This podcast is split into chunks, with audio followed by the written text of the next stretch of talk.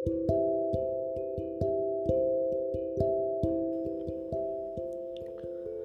నేస్తాలు. ఈరోజు నేను మీకు ఒక బ్రహ్మ రాక్షసుడు కథ చెప్తాను. వినండి. పూర్వం ఒక భాగ్యవంతుడు ఉండేవాడు. అతనికి కొన్ని వేల ఎకరాల పొలం ఉండేది. అయితే అతడు వట్టి పిసినిగొట్టు పిల్లికి కూడా బిచ్చం వేసేవాడు కాదు. అలాంటి వాడి కింద ఎవడు పని చేస్తాడు? ఎవరన్నా కొత్త వాళ్ళు వచ్చినా పది రోజులుండి పారిపోయేవాళ్ళు. అలాంటప్పుడు వ్యవసాయం ఎలా సాగుతుంది? పొలం ఎలా పండుతుంది? అన్ని వేల ఎకరాలు బీళ్ళు కాసాగాయి. అయినా కూలీలను సరిగ్గా చూచిన పాపాన పోలేదు. కానీ పొలాలు పాడైపోతున్నందుకు మాత్రం విచారపడుతూ ఉండేవాడు. ఒక రోజున ఆ భాగ్యవంతుడి ఇంటికి ఒక సన్యాసి వచ్చాడు.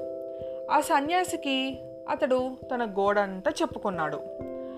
అదంతా విన్న సన్యాసి జాలిపడి ఒక మంత్రం ఉపదేశించాడు. భాగ్యవంతుడు సన్యాసి చెప్పినట్లుగా ఆ మంత్రం నూట ఎనిమిది సార్లు జపించగానే ఓ బ్రహ్మ రాక్షసుడు ప్రత్యక్షమై నీకు ఏమి కావాలి? అని అడిగాడు. నాకు పనిచేసి పెట్టాలి అని భాగ్యవంతుడు అన్నాడు సరే చేస్తాను అన్నాడు బ్రహ్మ రాక్షసుడు. నేను దమ్మిడి కూడా ఇచ్చుకోలేను అన్నాడు పిసినిగొట్టు. పర్వాలేదు అన్నాడు బ్రహ్మరాక్షసుడు. తేరగా పనిచేసి పెట్టేవాడు దొరికినందుకు భాగ్యవంతుడు సంతోషించి నా పొలమంతా దున్నిరా అని బ్రహ్మరాక్షసునికి చెప్పాడు. ఈ పని చెప్పి అతడు భోజనం చేద్దామని కాళ్ళు కడుక్కోటానికి వెళ్ళాడు. కాళ్ళు కడుక్కోటానికి అతడు చెంబు తీసుకునే లోపల బ్రహ్మరాక్షసుడు వచ్చి పొలం మొత్తం దున్నేశాను అని అన్నాడు. అంతా దున్నావా? అన్నాడు భాగ్యవంతుడు. అంతా దున్నేశాను అన్నాడు రాక్షసుడు. ఆ కాస్త దున్నటానికి ఇంతసేపు పట్టిందా? అని అతడు దబాయించాడు. బ్రహ్మరాక్షసుడు ఏదో చేశాను తరువాత ఏం చేయాలి అన్నాడు. పొలానికంతా నీళ్ళు పెట్టి దమ్ము చేసి తొందరగా రావాలి అన్నాడు అతను మేకపోతు గాంభీర్యంతో.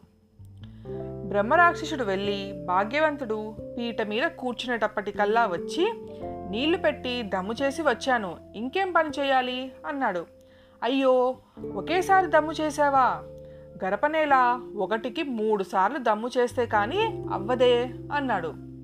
బ్రహ్మరాక్షసుడు మళ్ళీ వెళ్ళి అతడు మజ్జిగ పోసుకునే వేలకు వచ్చి అయిపోయింది ఇంకా ఏం చేయాలి? అన్నాడు.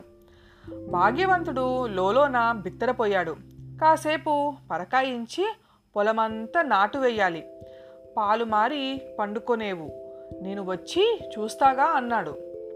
బ్రహ్మరాక్షసుడు వెళ్ళి అతడు అన్నం తిని చేతులు కడుక్కునే వేళకు వచ్చి నాటు అయిపోయింది ఇంకా ఏం చేయాలి అన్నాడు. నిజంగా నాటేసి వచ్చావా? అని అడిగి వెళ్ళి చూశాడు ధనవంతుడు. పొలమంతటా మొక్కపడింది. దాంతో ఆసామికి గుండెదడ ప్రారంభమైంది.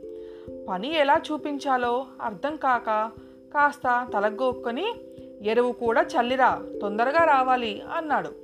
బ్రహ్మరాక్షసుడు వెళ్ళాడు. ఆసామి ఏకాఏకిన వంటింట్లో ఉన్న భార్య దగ్గరకు వెళ్ళి ఉన్న పనంతా గంటలో బ్రహ్మరాక్షసి చేసివేశాడు వాడికి ఇంకా ఏమి పని చూపించేది? చూపించకపోతే నన్ను మింగేస్తాడు అని చెప్పాడు. భార్య దిగులెందుకు? వాణ్ణి ఒక్కసారి ఇక్కడికి పంపించండి అంది. మరి ఐదు నిమిషాలకి బ్రహ్మరాక్షసుడు వచ్చి అతనికి ఎదురుగా నిలబడ్డాడు. ఆసామి అతన్ని భార్య దగ్గరకు పంపించాడు.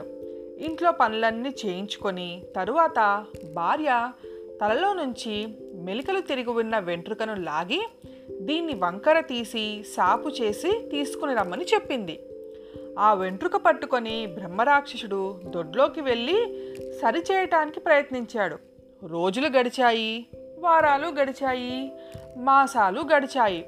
ప్రయత్నిస్తూనే ఉన్నాడు. ఈ వెంట్రుక వంకర పోలేదు. బ్రహ్మరాక్షసుడికి విసుగెత్తింది. కాసేపు ఊళ్ళో తిరిగాడు. అలా తిరుగుతూ తిరుగుతూ కంసాలి వంకర తీగను కుంపట్లో కాల్చి వంకర తీస్తూ ఉండటం చూశాడు. అతడు ఎగిరి గంతు వేసి అలాగే చేద్దామని వెంట్రుకని నిప్పులో వేశాడు.